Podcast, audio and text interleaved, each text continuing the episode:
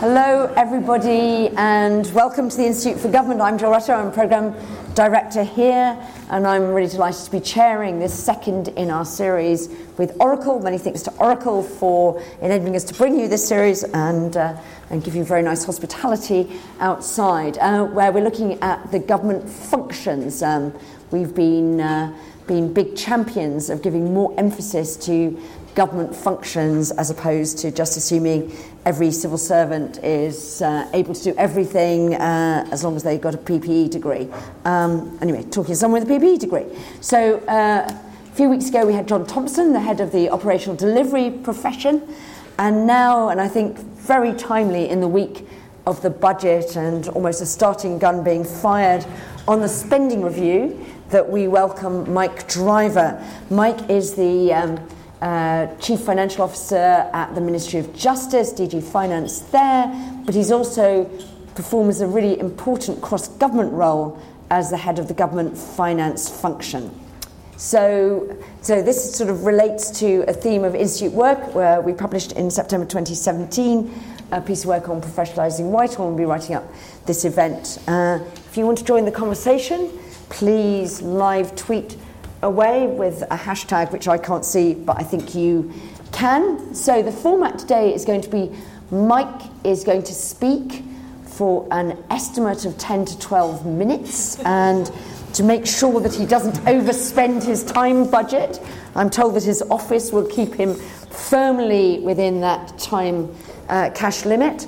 Uh, we're then going to have reactions from our two panelists I'm delighted to introduce.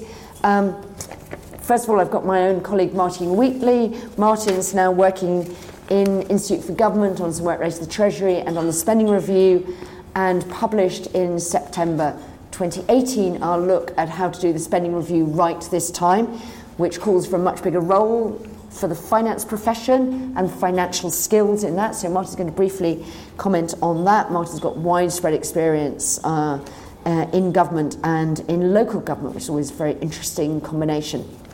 And finally, we're going to have comments as well from Oracle's very own Anne Marie Weinlott. Uh, Anne Marie is a qualified accountant.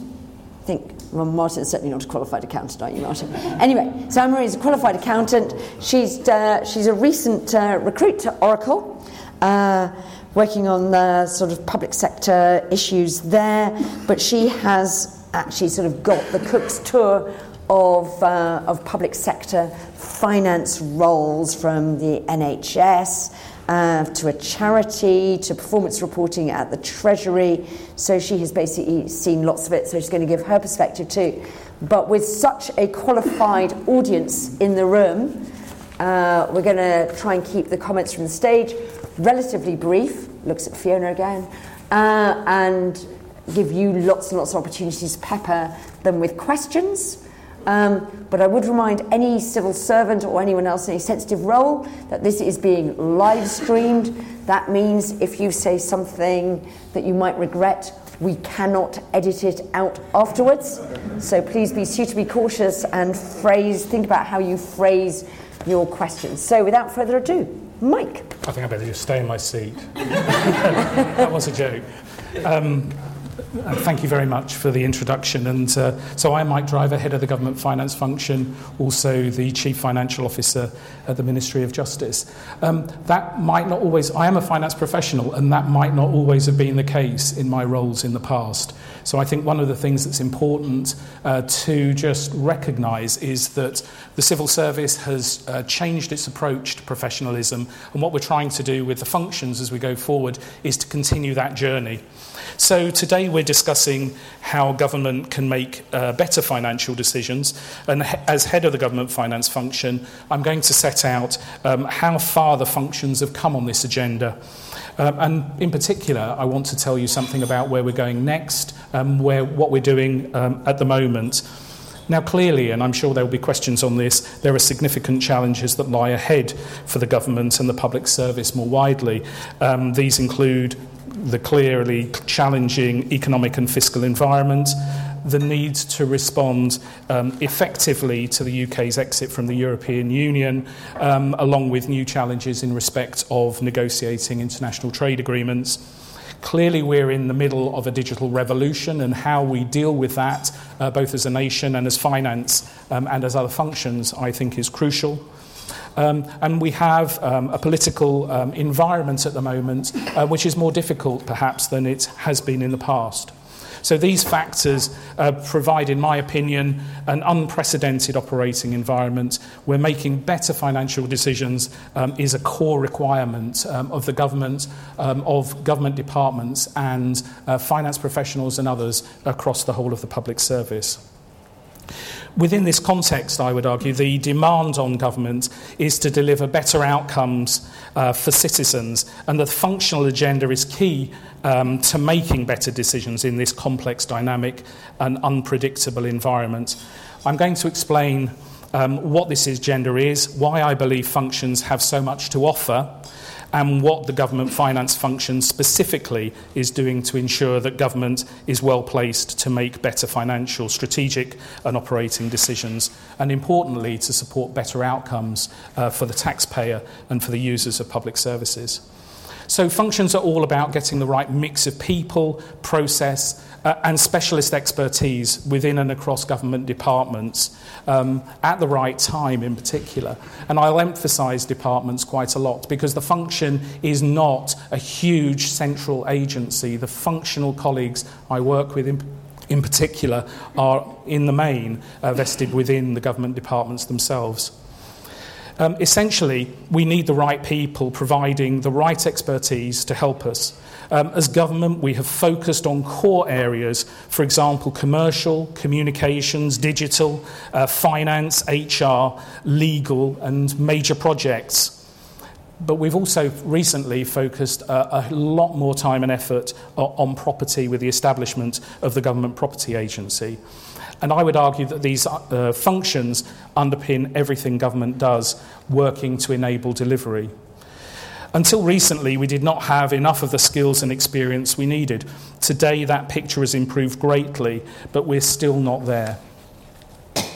The primary access of decision making in government is always the departments, as I said previously, but functions recognise that sometimes the decision making is more effective when mindful of cross departmental considerations. And for example, within the finance function, um, within the Treasury, we've set up a costing unit, and that has been looking at end to end costing of systems, not just looking at the costs within an individual organisation. And in making better uh, financial decisions in government, we need to understand who can um, expertly support these decisions. That's why functions are so important to set standards, to develop strategy, build capability, and provide assurance. Um, and I would argue that without them, decisions will be made in silos without utilising the expertise that is available to us. So there needs to be a shift in government. Departments need to know what expertise is available to them, and we need a relationship of trust to exist. The business of departments must be supported and enabled by expert functions. This is how functions can ensure that government can make better decisions. I'd like to spend a few minutes on the finance function, unless I'm told to shut up by Fiona, who will start waving at the, at the suitable point. I have no time management skills, by the way. Um, and in finance, we started by being very clear about what our vision was. So, our vision for finance is we put finance at the heart of decision making, driving the agenda, not keeping score. Um, I would argue that this is consciously a bold vision we are a leading function, really demonstrating our value to the business. We want to be the go to trusted advisor. Uh, the government finance function has a critical role at the heart of government in delivering better political and business outcomes. And I would emphasise uh, two things from our vision. Uh, finance at the heart of decision making. I would say this is not a team sport. This is not. Um, this is a team sport. That was. This is not a competition, it is a team sport. So you could replace finance with commercial or HR because I believe that all of those functions should be at the heart of decision making. But the second part, driving the agenda, not keeping score, is really important to me um, because I still feel that there are far too many people, and this might lead to some comments from uh, Oracle in particular, there are too many people still involved in transactional activity. And what we need to do is we need to make sure that we're really really moving um, forward at the shoulder of our partners to drive better decision making, um, and sometimes to get well ahead of them, to be scanning the, ho- the horizon uh, much better as we go forward. I wanted to just mention that um, what I've tried to do is create a function, not just a profession. So when I took on the role, there was a risk that I was going to become the head of profession for the accountants across government. And though an accountant myself, and I really like accountants, uh, I think finance is far more than just accountancy. So I've broadened the concept of finance uh, from the profession to the function. I focused on building an inclusive function that emphasises what binds us together uh, and what uh, binds us together, what our similarities are. Uh, finance is now redefined to include uh, related disciplines covering planning and performance, risk and assurance, fraud, error, debt and grants, project finance, corporate finance, and the government internal audit agency. The Finance Leadership Group, which I chair, um, is my key leadership group across government. Um, it's far more inclusive than ever. We didn't in, used to include all government departments on the Finance Leaders Group. It was a slightly gradist um, organisation. We now have representatives uh, from all government departments. Uh, we have people from each of the affiliated functions and cross-functional representation, in particular uh, from commercial and project delivery.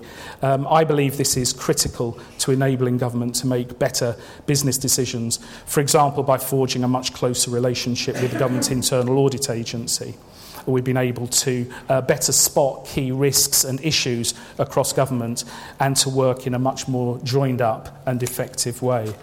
What I'd like to spend a moment on, I was told not to bring to use any slides, but I brought a couple of slides. Um, we've tried to tell we've tried to tell our story to our staff really simply. So there are 10,000 finance staff and we need them to really understand what we're up to. So we've produced a very simple story.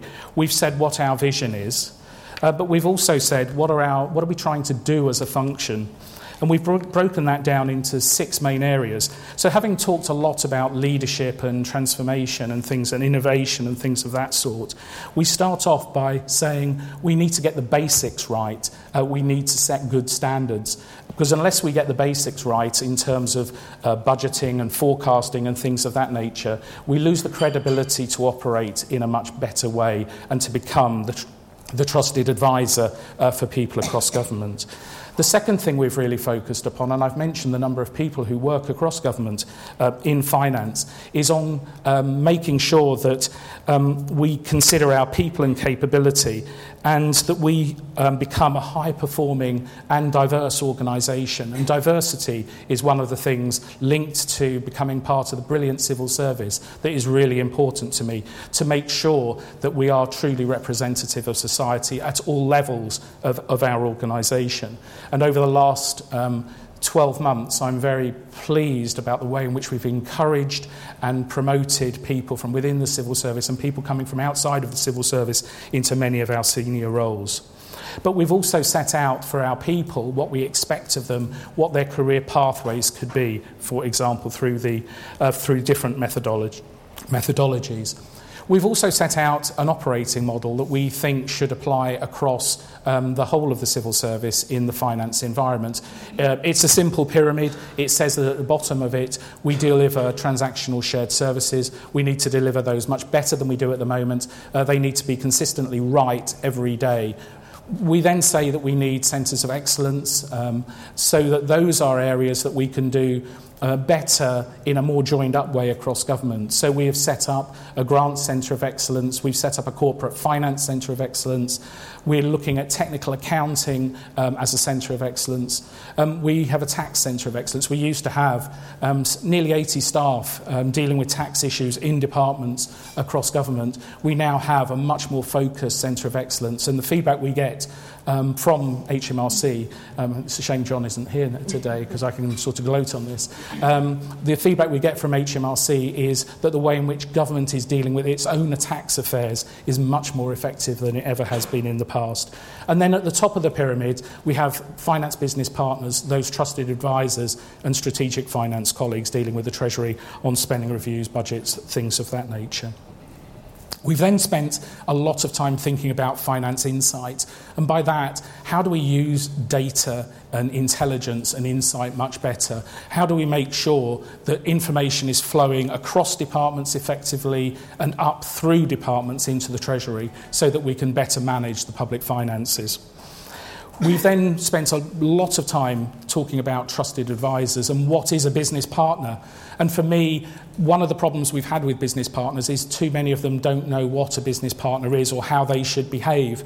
Um, so we've spent time working with the private and private sector and other parts of the public sector to much better define that, so that we can we can set out for people what we expect them to do and what we don't expect them to do. So we're expecting to centralise management accounting far more in departments and possibly on a more on a wider scale. And the last area I'd like to focus on is planning and performance management, risk and assurance. So it's not good enough to have financial strategy and planning done in one place and business planning done somewhere else, or targeting and reporting not joined up with those those things. So we've been ensuring that we join those activities up and also spending a lot of time looking at risk and assurance. Um, I don't know, one of the, th- I talked about standards, one of the things that we're doing at the moment is reviewing the Orange Book. Has anyone in the room heard of the Orange Book? Uh, so, this is the guide to uh, best practice risk management in government, which was last updated 14 years ago. I think the world has moved on. So, what we're trying to do at the moment is we're reviewing the way in which we do that and importantly, we're trying to bring the thinking on risk management far early, you know, far forward in the process, so that as we develop policies, we're thinking about the risks that we need, will need to manage through that process. So, my final couple of comments. I just wanted to say something about what I'd like finance to be um, in the not too distant uh, future. Um, and I would, I would highlight a few sentences. You know, first of all, um, we have confidence and there is stronger financial management and control in departments and more importantly across the civil service. We maximise the use of public money. We make informed decisions based on evidence. Um, we help shape policy. We are not just reactive to policy happening. Uh, we get it right first time, or we certainly get it right first time more often than we do at the moment. And that we ensure, as I say, that decisions are based on um, a rich tapestry of information available to us, not just financial data, but all performance and uh, external data as well. Thank you. Mike, thank you very much. I think that was uh, pretty much time. Well done. Uh, excellent management there. So, what we're going to do now is just get some comments from Martin and then Anne Marie, and then we will see what you all have to say about that very interesting. Uh, recalibration of the finance system since uh, when I was first in government, basically people just counted the cash and that was all they did. They're just like controllers in the business rather than real proper finance people. Martin.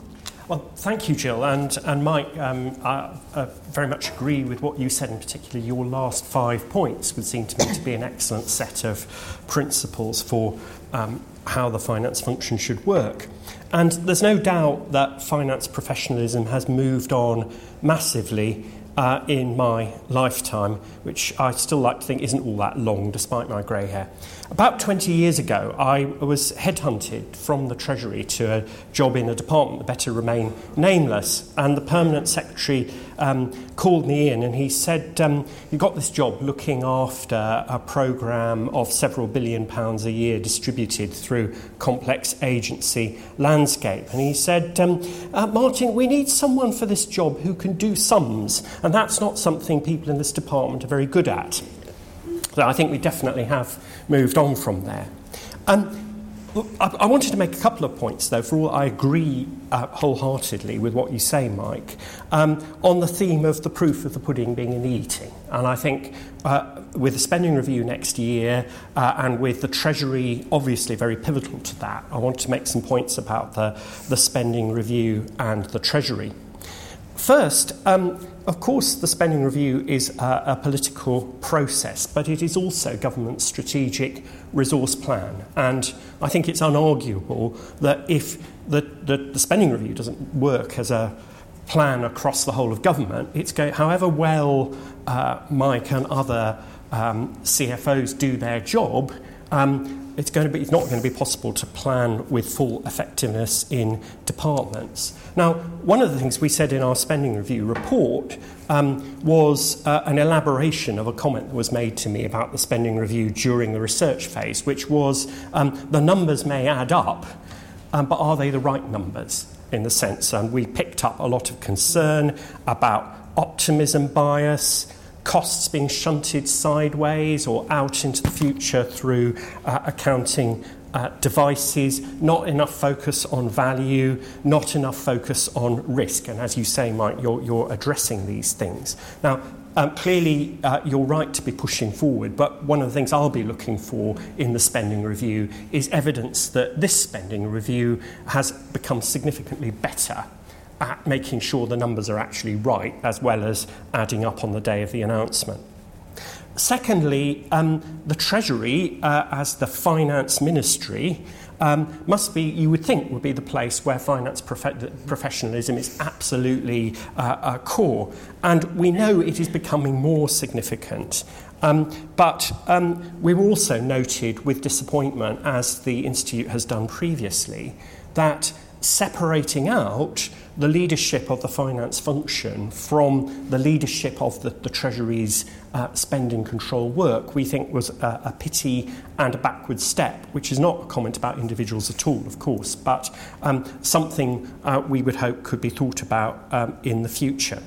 And I know there are more people in spending roles in the Treasury and middle to senior levels that have a finance qualification, but how many of them are really deep finance professionals with the kind of depth of experience that you have, Mike. And I think, again, as we move forward, we would, be, uh, we would like to see um, real finance professionalism a much even richer part of the mix in the Treasury than it is now. Okay, Martin. Anne Marie. Good morning, everybody. Um, Firstly, I'd like to thank Mike and the Institute for Government. Um, it's great to be here uh, as part of Oracle sponsoring this series of events across the professions and to be actively involved in those discussions. Um, and for me personally, it's actually great to be here because I used to work as part of the government finance function in the Treasury. Um, and, um, and for those of you who don't know, um, yes, I am a qualified accountant, but actually I spent 10 years in the private sector before I joined the public sector.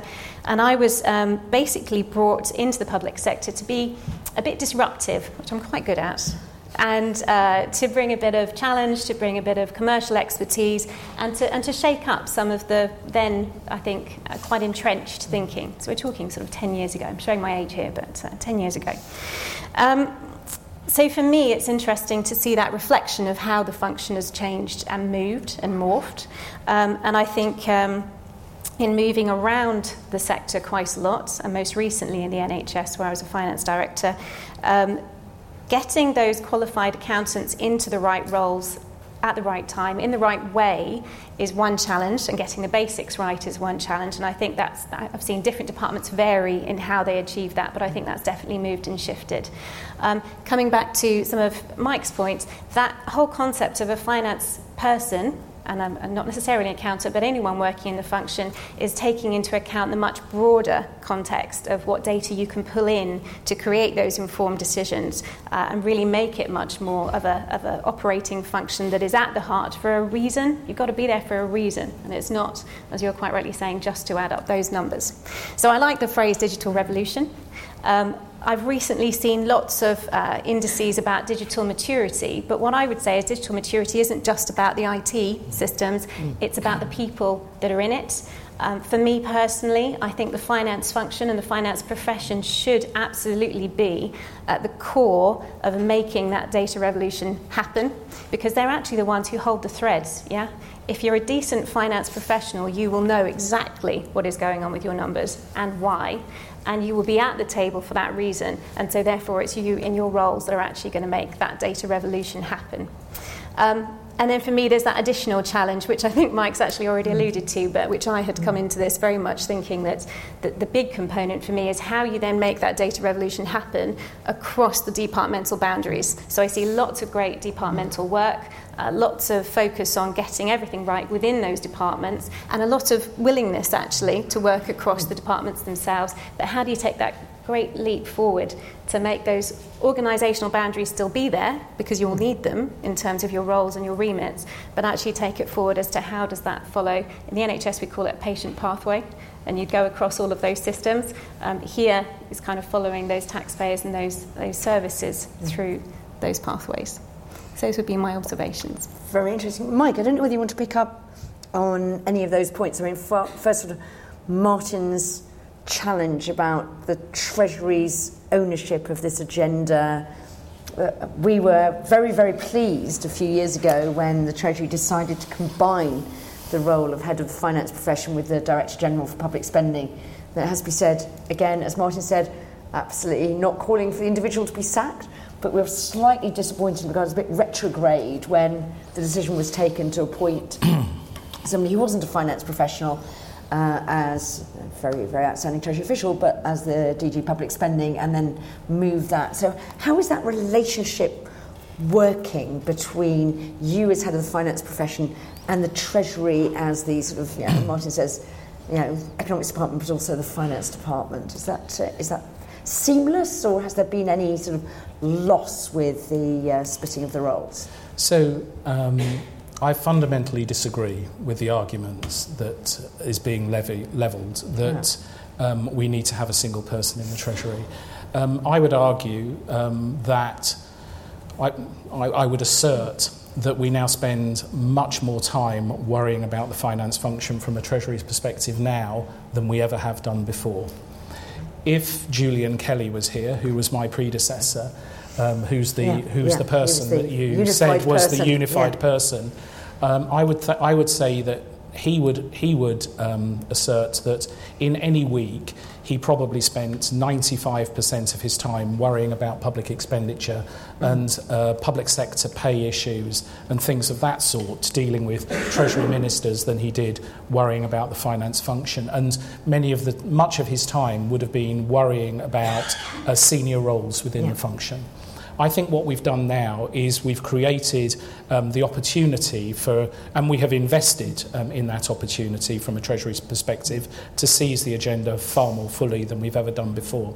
So some might see it as a weakness that I'm both in the MOJ and in the Treasury. I see it as a strength.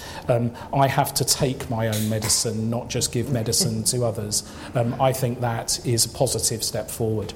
Uh, there are, of course, time constraints which uh, anyone in any job will face, but um, we're able to manage that at the moment. Um, we've established and we've invested in three directors um, across the function um, two of whom are co-located with me in the MOJ. One, Veronica Povey, who's in the audience here today, is the joint head of the Public Expenditure um, Directorate with the, with the Treasury. So the team that's responsible for public expenditure has both a functional lead and a Treasury fiscal lead. Both of them are qualified accountants, by the way. And, and I think that is a really positive step forward.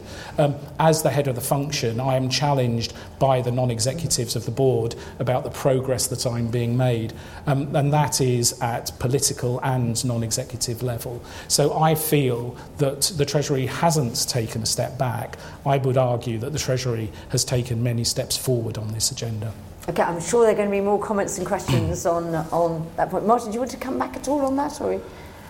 No, more time for the audience. More time for the more time. For, I just want to pick up uh, pick up the very interesting point that Anne Marie raised about the sort of difference having finance as a function makes. We're used, in spending reviews and indeed within departments and working with their arm's length bodies for this to be a sort of relationship which sometimes in the past, sure not now, used to be characterized by sort of non-disclosure of information, a bit of gaming, sort of bilateral negotiation between the two, whatever. But you've given this vision of a sort of seamless flow of information across all these functional people who may be working in different departments but are part of the same function, or maybe working for different bodies, reporting to their own boards, having a very interesting conversation about your sort of, you know, the way in which the Ministry of Justice now organises its finance function through that big network of arm's length bodies with different degrees of statutory and non-statutory independence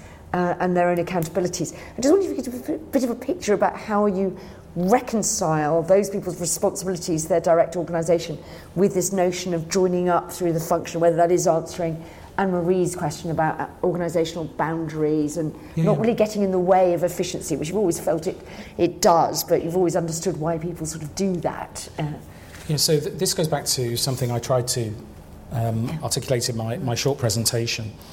What we're trying to achieve is a much more matrix situation than we've ever had in the past. So the majority of finance uh, professionals, functional staff, um, operate within departments, and that's the place for them to operate.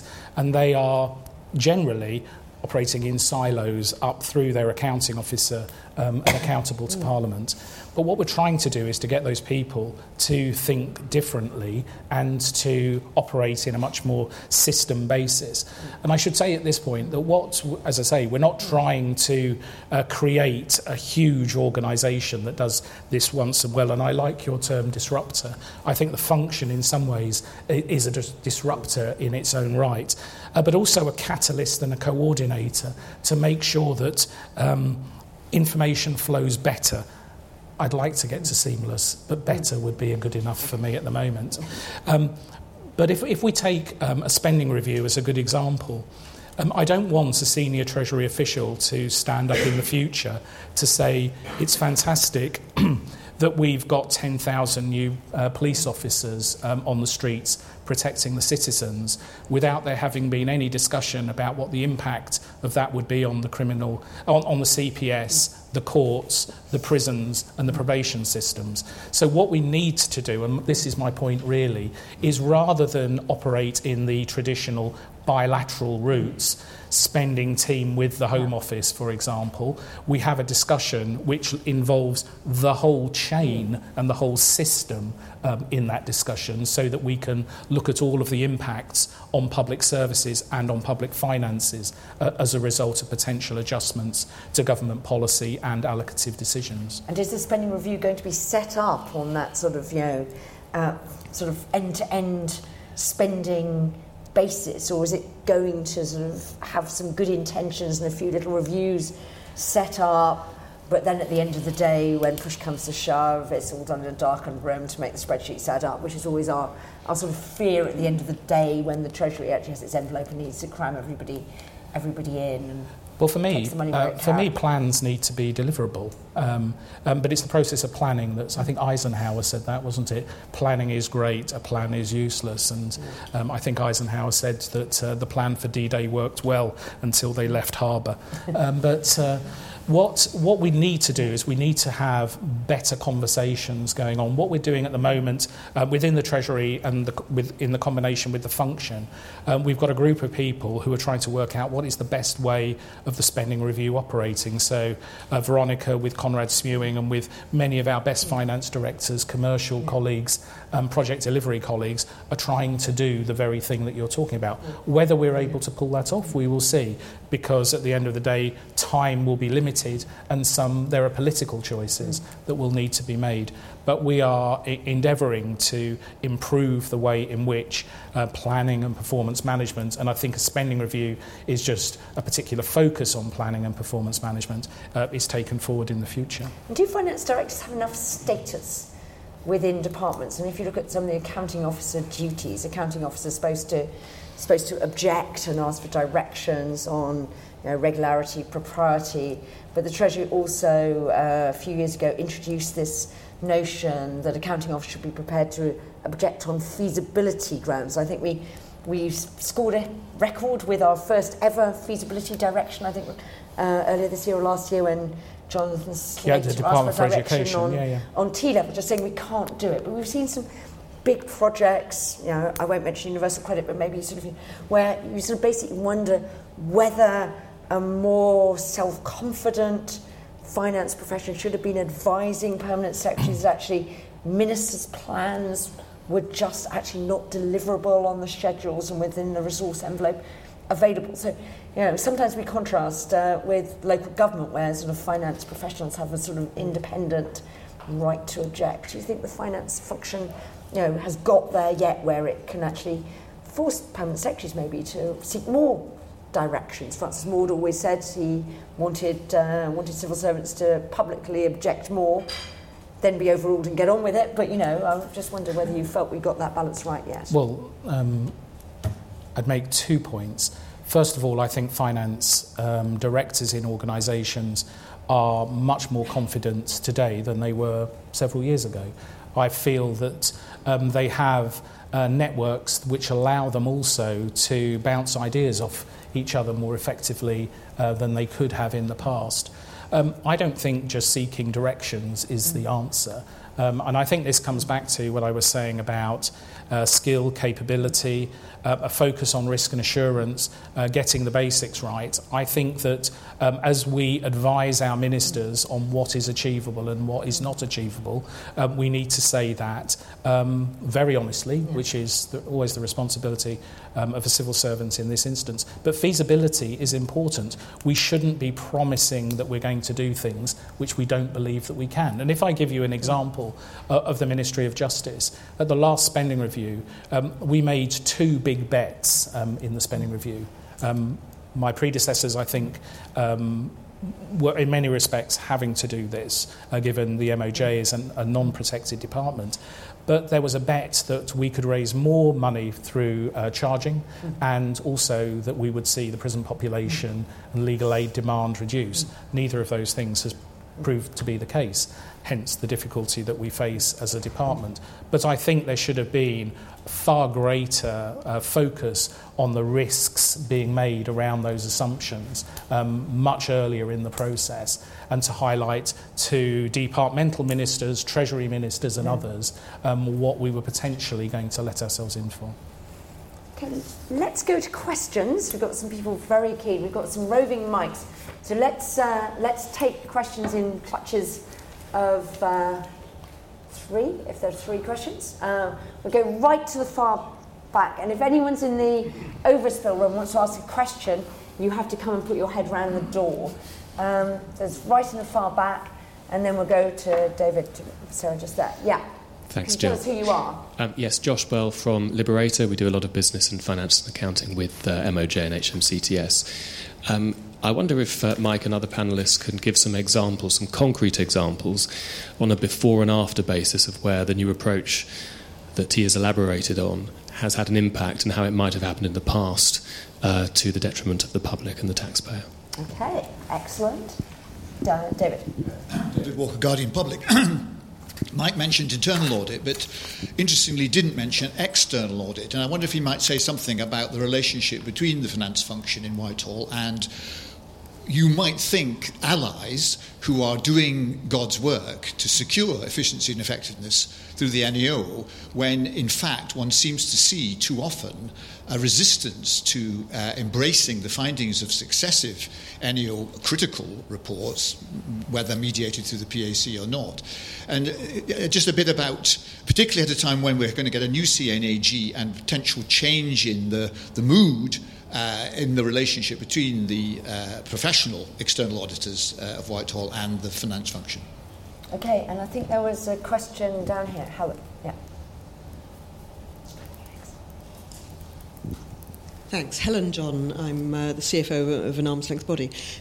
Mike, it'd be useful um, perhaps if you could say something about the, the process of the spending review because uh, it strikes me for something that's essentially our strategic planning event for quite a long time. Um, the cross government working and working up the evidence and cases and things like that, they do take time. And uh, I have to say that um, trying to explain to outsiders why I don't know what the deadlines are and you know when I'll actually have to do it and what period I'll have to cover and those kind of things, they, they look at me as though I'm a bit mad. Um, and I appreciate it, you know, there are political things there, but actually, if we're going to plan properly, people need more understanding of the timing and the process too. Yeah. Okay, so let's start with that. Let's just put Helen out of her misery as far as we can. Um, what, you know, what's it going to look like? What's the sort of what should she be watching out for at least to give her a bit of information about the process for the spending review? So first of all, um, Treasury colleagues haven't. Um, haven't announced when the spending review will be, although I think we can assume it will be announced at some point uh, next year, um, and nor have the Treasury announced how many years the spending review is going to take. So that's where we are um, in terms of the debate. But um, to give a slightly better answer to your question, um, and it goes back to the point I was trying to make uh, that a spending review is a particular focus on planning uh, at a point in time. I think all organisations should be involved in continuous planning. Uh, and I'll give you an MOJ example, but I think I could apply this to the FCO or any other government departments at the moment. Um, we've developed a longer term vision, um, um, Justice 2020. Um, we have a medium term strategy, and we have a single departmental plan that lasts for this, next, and the year after. Um, so we are doing that constant planning, we have an evidence base, and we will be able to use that evidence at the point at which the Treasury announced the spending review. What I want to avoid is um, what, what has appeared to happen all too often, which is the Treasury announced a spending review in July, send a great wad of questions to every mm. department, go on holiday, leaving everyone else to answer that question for September when everyone gets back from their holidays. Um, this has got to be a far more open, continuous process. But I do believe that much of the work is already being done in departments at the moment. It, therefore, it just needs to be rebranded spending review work rather than departmental strategising and planning. Do you have any view about what the right length? I mean, obviously, there's a lot of uncertainty because of Brexit sitting there as a sort of elephant in the room. But do you have a view on what's the right length of time? You've actually had an SR that seems to have lasted know, almost forever. This 2015 spending review just seems to have sort of staggered on much longer than you might have expected with the chance of dribbling in bits of cash uh, and being criticised for, for getting into that sort of uh, emergency cash injection mode by some of my colleagues. Just wondered whether you thought three years is, you know, in a normal world, is three years best? Should it be five years? Or actually should we revert to what you know used to be, which was every year, and the and the out years were basically well, my, my, slightly joke baselines for. My, my preference is not to return to the old pre-spending review world of PES mm. rounds, yeah. which I think are too short a focus. Mm. Um, I think that uh, there is some merit in doing five years, but I think that you're moving more into uh, strategy rather than planning yeah. on a five year basis, particularly given the environment that we, the fast moving environment in which we operate. So my preference um, would be something around a three year period because I think that gives people a little bit more budgetary certainty uh, to plan against. Okay. Anne Marie, this um, question from the back about, you know, view from outside, you've been very sort of observe sort of the differences that a sort of the new finance function is making. Is bringing. Um, I think that the key thing is actually seeing much, much more of the finance professionals stepping forward into CEO type roles um, and actually in, in public sector into mm. the um, home sec type roles. You've got Claire Moriarty, for example, with her finance background, Jon Thompson, who we'd all know, um, and, um, and that kind of shift in, in uh, profile, in uh, ability to take organisations forward in leadership is really palpable, I think, in the last few years in particular. Martin, any, any sort of things you would point to as sort of examples of things that seem to be happening better now that wouldn't have happened?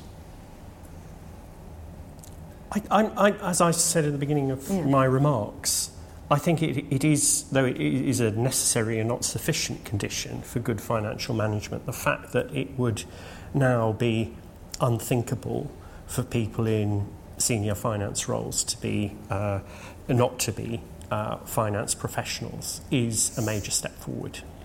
But it, it's sort of the start of something yeah. rather than the finish of it, as Mike was uh, saying. Okay, so, uh, so I'm going to come to you for your specific example now. What's the, what's the big picture about the difference having sort of so I'll, confident the, the, the, I think, I think it's a made? really good question, by the way. Um, I think the example I would give would be the collapse of Carillion. So, um, terrible I- you know, issue that the organisation um, ceased trading. But the way in which government would have reacted to that without the functions is on a mm. department by department mm. basis. Um, there would have been bilateral, lots of bilateral discussions occurring through that process. And um, I would like to take credit for a mm. lot of what was done, but in fact, it was the commercial function mm. that really stepped forward, um, created a, a unified civil service approach, multi departmental approach to how we were going to deal with that, supported by a strong finance function yeah. and a very strong uh, HR function. And I believe that um, had we not had that approach, um, many more people would have lost their jobs, many more services would have been very badly damaged. So, should those functions, though, have been sort of in there in advance saying to people, well, Carillion might look like a good bet to give contracts, but actually uh, we have some worries about going on and being so reliant on a sort of you know big provider and stuff. I mean, were the functions empowered enough to actually you know push out warning signals about are these uh, you know are we uh, managing our risk well by being so dependent on one big outsourcing company? Some of the sort of worries about the financing when the government seem to be continuing to let contracts to Carillion. Well, outsourcing is an issue that has been picked up yeah. by the PAC and others. Um, so clearly, there are lessons to learn from the approach that's yeah. been taken. Um, but I would argue that the, the information that um, the commercial organisation is now collating with finance colleagues using uh, Crown representatives far yeah. more effectively um, is adding value and will help us to manage our relationships um, much better and our, our commercial decisions uh, much better um, in the future. Just going on to David's question about the relationship with the, with the National Audit Office, who in a sense, you know, should be empowering for the finance function that the NAO will be there and uh, and holding people to account for poor financial management. So if people are slightly tempted to waver from the path of true enlightenment, they basically know the NAO will be there, sort of you know bolstering them. But what do you see? Do you think the NAO is getting it right? And what would your advice be to the next C&AG about how to really promote the cause of better financial management and better financial performance in government for taxpayers' benefits. Do you think they've got that right at the moment or not? So, as the finance function, we haven't pushed the NAO away, first of all. So, the NAO, um, over the last six months, have been to the finance leaders group uh, twice talking about uh, their programs for VFM studies, um, what they're seeing across the board in terms of financial management and looking at how we can improve um, the basics of accounting in departments um, and improve um, the stories that we tell through our annual report and accounts. And I think, I think that is important. I do think that there is an issue for the NAO um, as they look at the amount of time they spend on financial auditing as compared to value for money studies and making sure that they focus the same amount of uh, time and effort on the front sections of sets of accounts as they do on the back sections. Uh, and my my issues, uh, you know, if I was giving advice to whoever becomes the next um, C&AG, it would be that you know, the, the audit function more widely needs to continue to modernise. It needs to um, be relevant. I think the aud- you know, external auditors have spent the last 170 years telling everyone what their role is looking backwards, mm. and I think we need to have auditors who are looking forward as well. Anne Marie I completely support exactly that point. So that the audit role is about two aspects, isn't it? It's about the core financial component of controllership and compliance, and we absolutely need to have that and to, to keep us honest, as it were, and transparent, um, and to, to push the boundaries of how uh, any public sector organisation is going about that, and private sector one. Um, but then there's there is that component that is about well, they have the opportunity to look above and outside that individual department or organisation, provide um, best practice opportunities, provide challenge, provide a bit of vision um, that can then be tapped into and really used to, to help move organisations forward because it gives that, that external view. Um, but yes, there is something around how you can, you can take things forward, that whole stance of not just the traditional reporting of a, of, of a finance function mm. and an audit function, but actually how do you take it forward into the future is a, is a key challenge in that.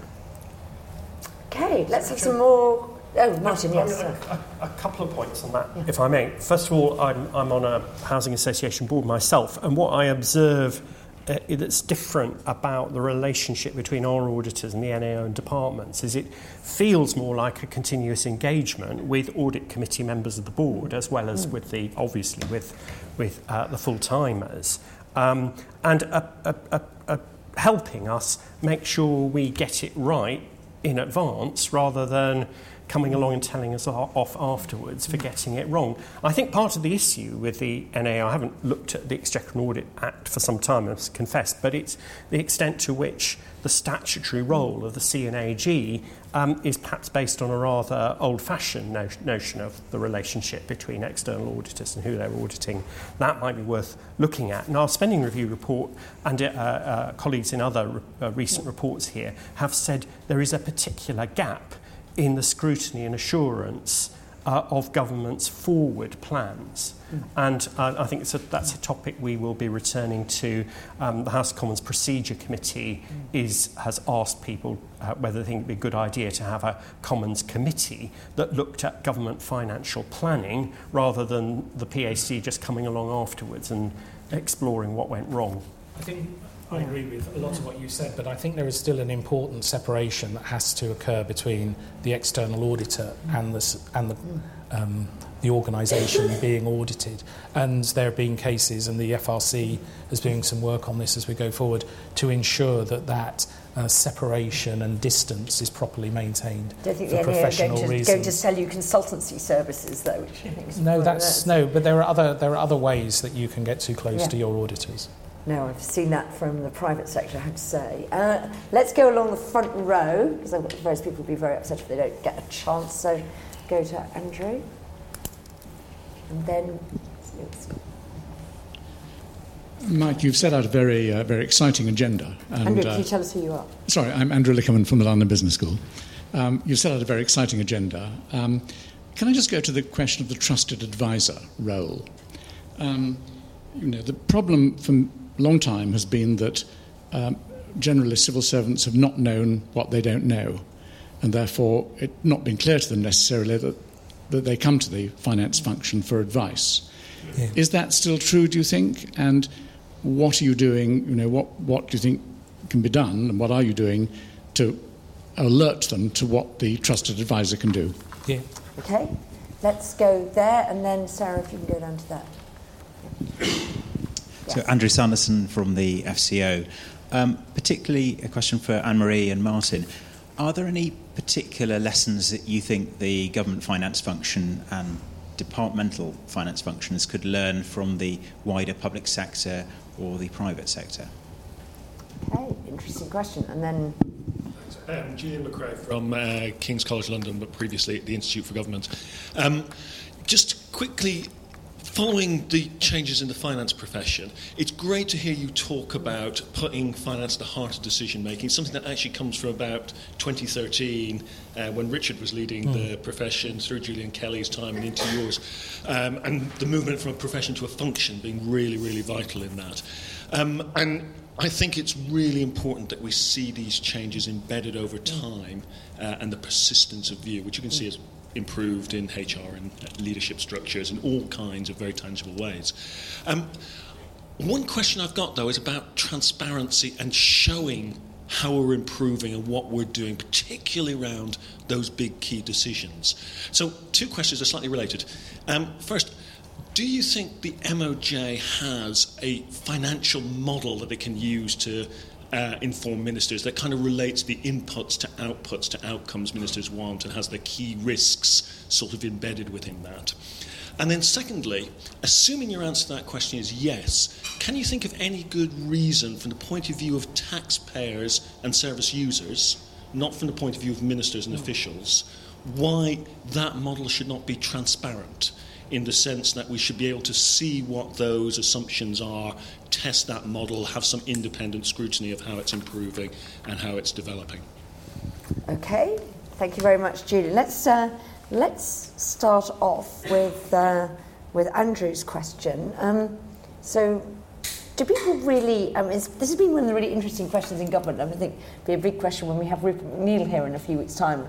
People in government are very sceptical about that HR can add any value if you're there. You've had a long experience of HR adding very little value if you've sat in government departments and you try to avoid them, whatever. So do people sort of understand what early involvement and strategic involvement of their financial professionals can can bring to their decisions, and particularly when they're sort of, of course, more used to working with analysts, economists, and people doing the sort of business cases.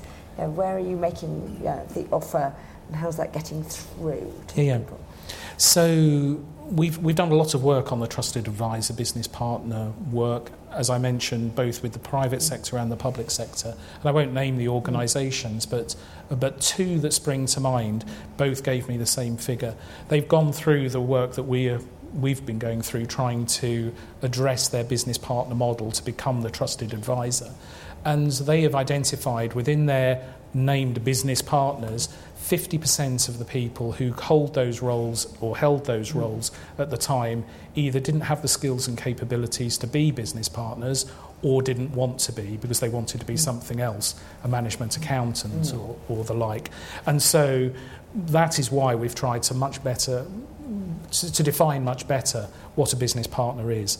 In terms of the trusted advisor, the, the trusted advisor can't just sit on their hands and hope someone comes and asks for trusted advice, which I think is your, is your point. So the skills and capabilities of these people have to be um, not just financial, but they have to have good collaborative skills. They need to be able to sell themselves, um, and they need to be relevant in the discussions. They need to push themselves in and show the value of it. You talk about economists. Um, I, I think we need to have far more diversity of thinking than we have at the moment. I think that some of the worst teams are just accountants or just economists yeah. because both groups will think in the same way you know, in their own yeah. professional ways. So what we need to do is we need to bring those people, as well as policy, other policymakers, yeah. operational colleagues, project professionals, into the decision making that we have.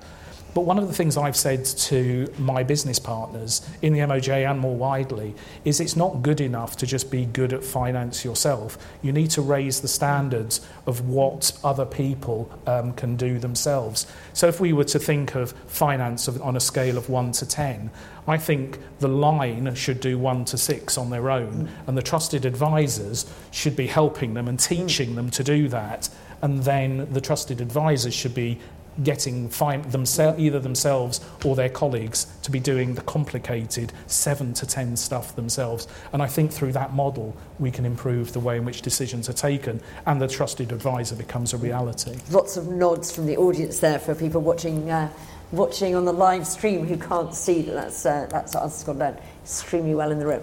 Um, the question from Andrew, what's, what sort of can the government finance function learn from the wider public sector. Anne Marie, you've worked in. Yeah, sure. Uh, okay. that you've worked in charities as well, so you've got to mix. What do you think the big lessons are? So, um, so for me, there's there's the whole element of community, that ability to to reach out and reach out across your not just your profession actually, but to other function, to to other professions, and to work with them collegiately as much as possible is, is one aspect. And I think you know the government's very much trying hard mm. to do that, but I think there are there are other sectors who potentially need to be looked at, and we've we've uh, pointing at Andrew here, we've talked about the HFMA and the NHS, which is a finance community, um, a smaller environment than, than central government in the sense of the size of the organisations, but a very strong sense of guidance, community, regulatory advice. Um, the, the second component is actually the finance profession in government has been lacking in bolshiness. and, and I think initially having that discussion to kind of wait outside the door and, and wait to be invited in to the discussions as opposed to going and banging on the door or even simply just walking in to the discussions or, or mm. telling them afterwards, actually, I would have been helpful in that space. You have to demonstrate value if you want to be around that table and you have to do it dynamically and that dynamic isn't often a word that's associated with accountants that much, and actually it needs to be, and it's up to you to make that leadership call, and, and you have to be that person who's everyone wants you in the room. Yeah, I think you all know that. And I think all of your teams probably know that. It's hard to actually make it happen. Um, but getting that bit more bolshy. And then I think the, the other bit is um, in the private sector, how, how do you make finance matter to the non financial people? And again, I've seen components of that in, in governmental finance, but um, more of it needs to happen. More of that, how do you bring uh, financial management across the whole organisation up to speed and make it matter um, to budget holders is a really core component what, to what you're trying to achieve. About the comparison with local government? You've seen bits of, sort of local government in action. Well, uh, local government and housing, mm. and to a limited extent the private sector. Um, I agree with everything Anne Marie said, and, and, and, and Mike, mm. you're, you're clearly onto all of this as well. Mm. So it's, you know, encouraging you onwards and upwards. I think, I think the, the, key, you know, the key test would be whether central government has senior, genuinely professional finance people at top tables. Uh, going forward, and they're not just sitting there, but they uh, people with other backgrounds um, are, are recognise um, their, the, their potential and contribution. I agree very much uh, you can't sit there and expect people to recognise that mm. what you bring to the party. But there is also a demand side of the equation, mm. and there's a, perhaps a role for permanent secretaries and others in reinforcing an expectation hmm. that uh, where people are, are, are, are qualified, professional, proactive advisors of the kind you're describing, uh, they, need to, they need to be brought into the discussion and the tent. One, uh, one clear difference between Whitehall and uh, local government and housing and elsewhere at the moment is that in all of these sectors, um, being a, a, a CFO FD is, is one of the, the, the preeminent routes to the top. Mm. Um, I, mean, John, I think with Jon Thompson is probably the only uh, perm secretary Claire. and Claire, yeah. But I mean, it's it's um, uh, in five years a key test, I think, for uh, the development of the finance function compared with other sectors would be in five years' time how many perm secs uh, have a finance function background. And you'd expect you'd expect it to be a higher percentage than is, it is now. Is the civil service actually doing stuff to to sort of you know actually take people who are coming up through you were talking to me earlier about how you started off in policy and were sort of talent spotted into into finance or slightly accidentally went into finance when there wasn't a policy job immediately available.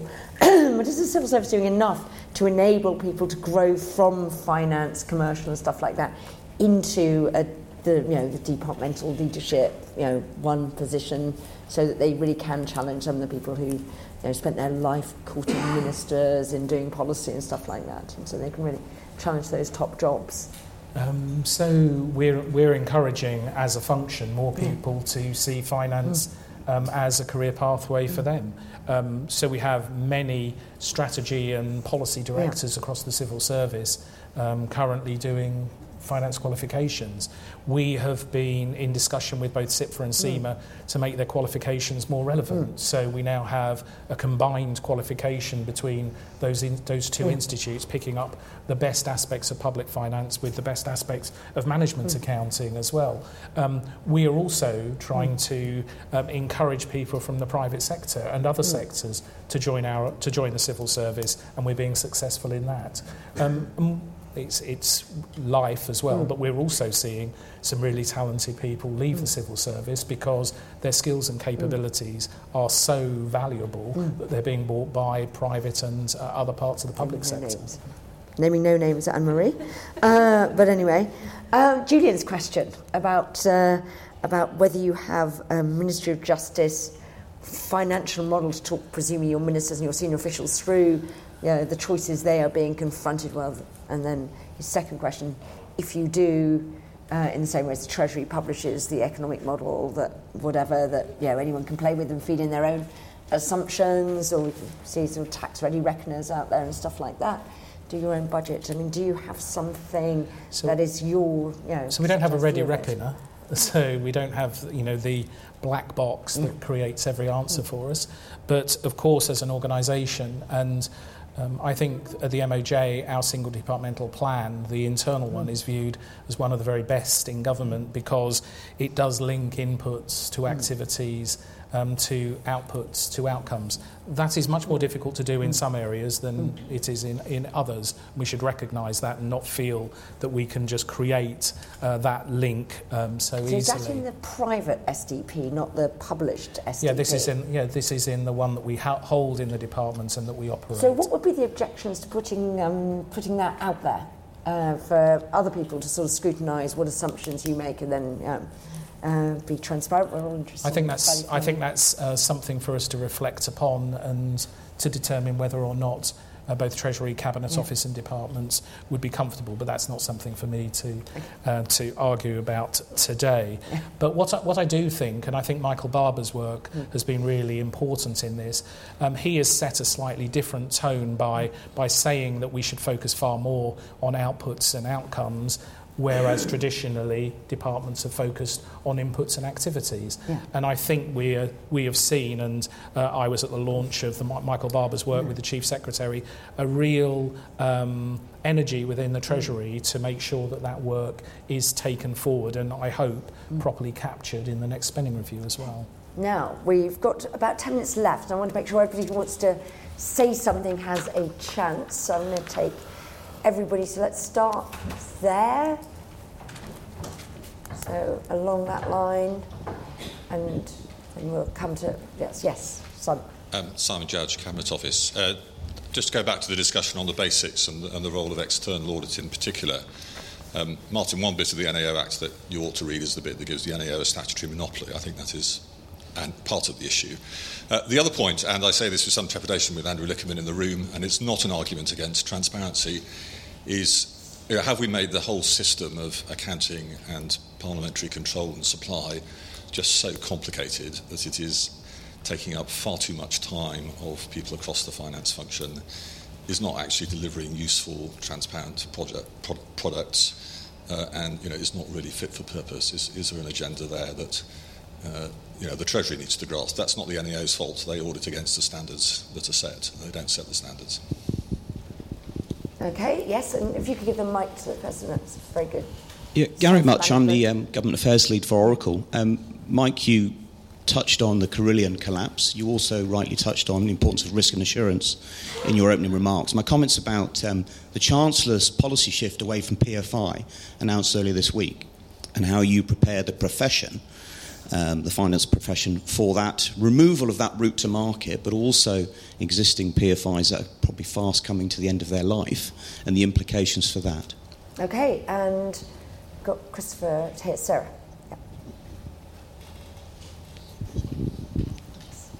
Chris Foster, VGI, but talking in my own capacity.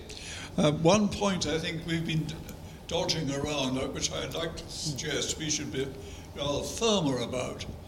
Uh, I can remember in the private sector, uh, you know, there was a, a, great distance between spending and making profit.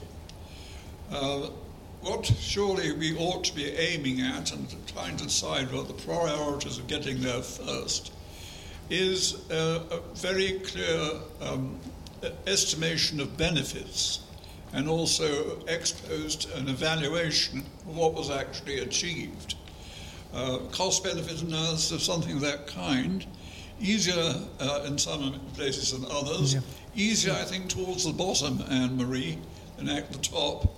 But surely that is something which should get quite a lot of emphasis. Okay, there's three very interesting and, uh, and different questions there. Let's kick off with Simon's point about, uh, about Parliament. Um, you know, we've got the sort of next of activity, the NAO, the Public Accounts Committee, seem to be in almost permanent session. Permanent session, as far as I can see, spending their entire life at the moment giving evidence to different select committees on their Brexit preparations and things like that. You know, do we actually have a system of transparency, parliamentary interest that actually delivers better value and control and defends taxpayers' interest, or is it just a complete opaque mess? Martin? What do you think? Well, um, picking up Christopher's point about cost benefit and applying it to that question, yeah. I mean, Simon is, is, is raising an important point about how much effort goes into Whitehall in feeding that machine of parliamentary mm. accountability. Yet, I think there's, there's, there's, there's an increasing view among thoughtful members and others that Parliament isn't actually very good at using all of that information in order to apply effective scrutiny. Mm. Now, I would hope there might be a potential deal there in which um, uh, less is more, uh, a different you know, a, a, a, a less voluminous uh, approach to feeding information to Parliament would help Parliament um, uh, understand better what's going on and ask the right questions. Um, but as well as the Whitehall side of the mm. machine getting uh, mm. better at doing that, that would require uh, parliamentarians actually to take this stuff seriously. And I think we, you know, we in the Institute, we will be continuing to think and uh, write about uh, some of these things. I think it's a very useful point. And Mike, you must spend quite a lot of time preparing people for sort of parliamentary scrutiny and providing information to Parliament. Know that they have hearings on select committee hearings on departmental annual reports where all they ever do is talk about the last thing that's in the news the day before rather than sort of focus in detail about what the department's delivered and things like that. So if you were actually advising parliamentarians, one of my colleagues does quite a lot of work with parliamentary committees on actually how how they should use that information, what they should ask for and what actually is sensible approach to scrutinising departmental activity through their sort of financial information, what would you be, what would you be saying if you had so I'm a, I'm a supporter here? of the way in which the system operates at mm. the moment. I believe that it's important that um, accountable civil mm. servants and ministers are um, questioned by mm. select committees. Uh, in fact, I'm at the Justice mm. Select Committee next week, but I also think that the relationship with the Select Committee doesn't always have to just be in Parliament mm. and having informal discussions with them, mm. giving the Select Committee an opportunity uh, to visit mm. operations and see what's happening on the ground as part mm. of, of their work is mm. really important. Um, I think the annual report and accounts is an interesting piece because annual report and accounts are complicated. Mm. Uh, they're very. Difficult to read. So we need to give select committees um, an understanding of what the accounts are saying. We need to give them a summary version of those accounts so that they can just walk their way through them and understand what the big numbers and the movements um, are showing. But I also think um, it, is, um, it is really important to uh, to maintain that transparency of, of data as we go forward. And I think a move back from that would be, would be disrespectful and inappropriate. Okay. Um, the question about, uh, about preparing for the demise of PFI while sort of managing out the sort of residual contracts, the Chancellor's announcement on, on Monday that the government wasn't going to sign any more deals but, and was going to look at ways of actually reducing the burden of some of the implicitly not so great PFI deals that the government's committed itself to. Um, it's clearly that's clearly going to be a big role for your finance professionals to to try and do that. So what are you what are you doing? Exactly. Well, I, I think you've slightly overstated what the chancellor said. Oh, right. First okay. of all, I think the chancellor said that there would be no new PF2 um, deals announced. But what the Chancellor didn't say is that there wouldn't be an ongoing requirement for private sector investment um, in the economy as we go forward. Mm. So nobody has said what the future will yeah. uh, will bring, but um, there is clearly going to be more work needed to determine mm. what that will look like.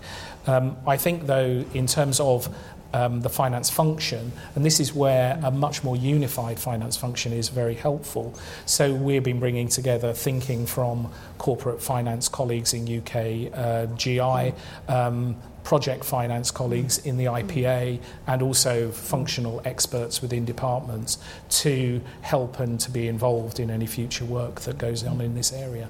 And for the MOJ, um, this was quite a big shock for us because, of course, um, we build prison. You know, we're trying to build prisons at the moment, and we expected to build our next one using uh, private finance.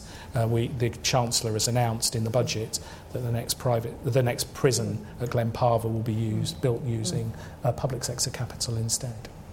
Anne-Marie, any thoughts about uh, actually how the government should approach this sort of transition? The PFI component. Yeah. Um, so my, my, bearing in mind my NHS background, I think uh, the PFIs for us have been significant cost. They've, mm. they've had huge impacts and continue to have huge impact on the NHS results.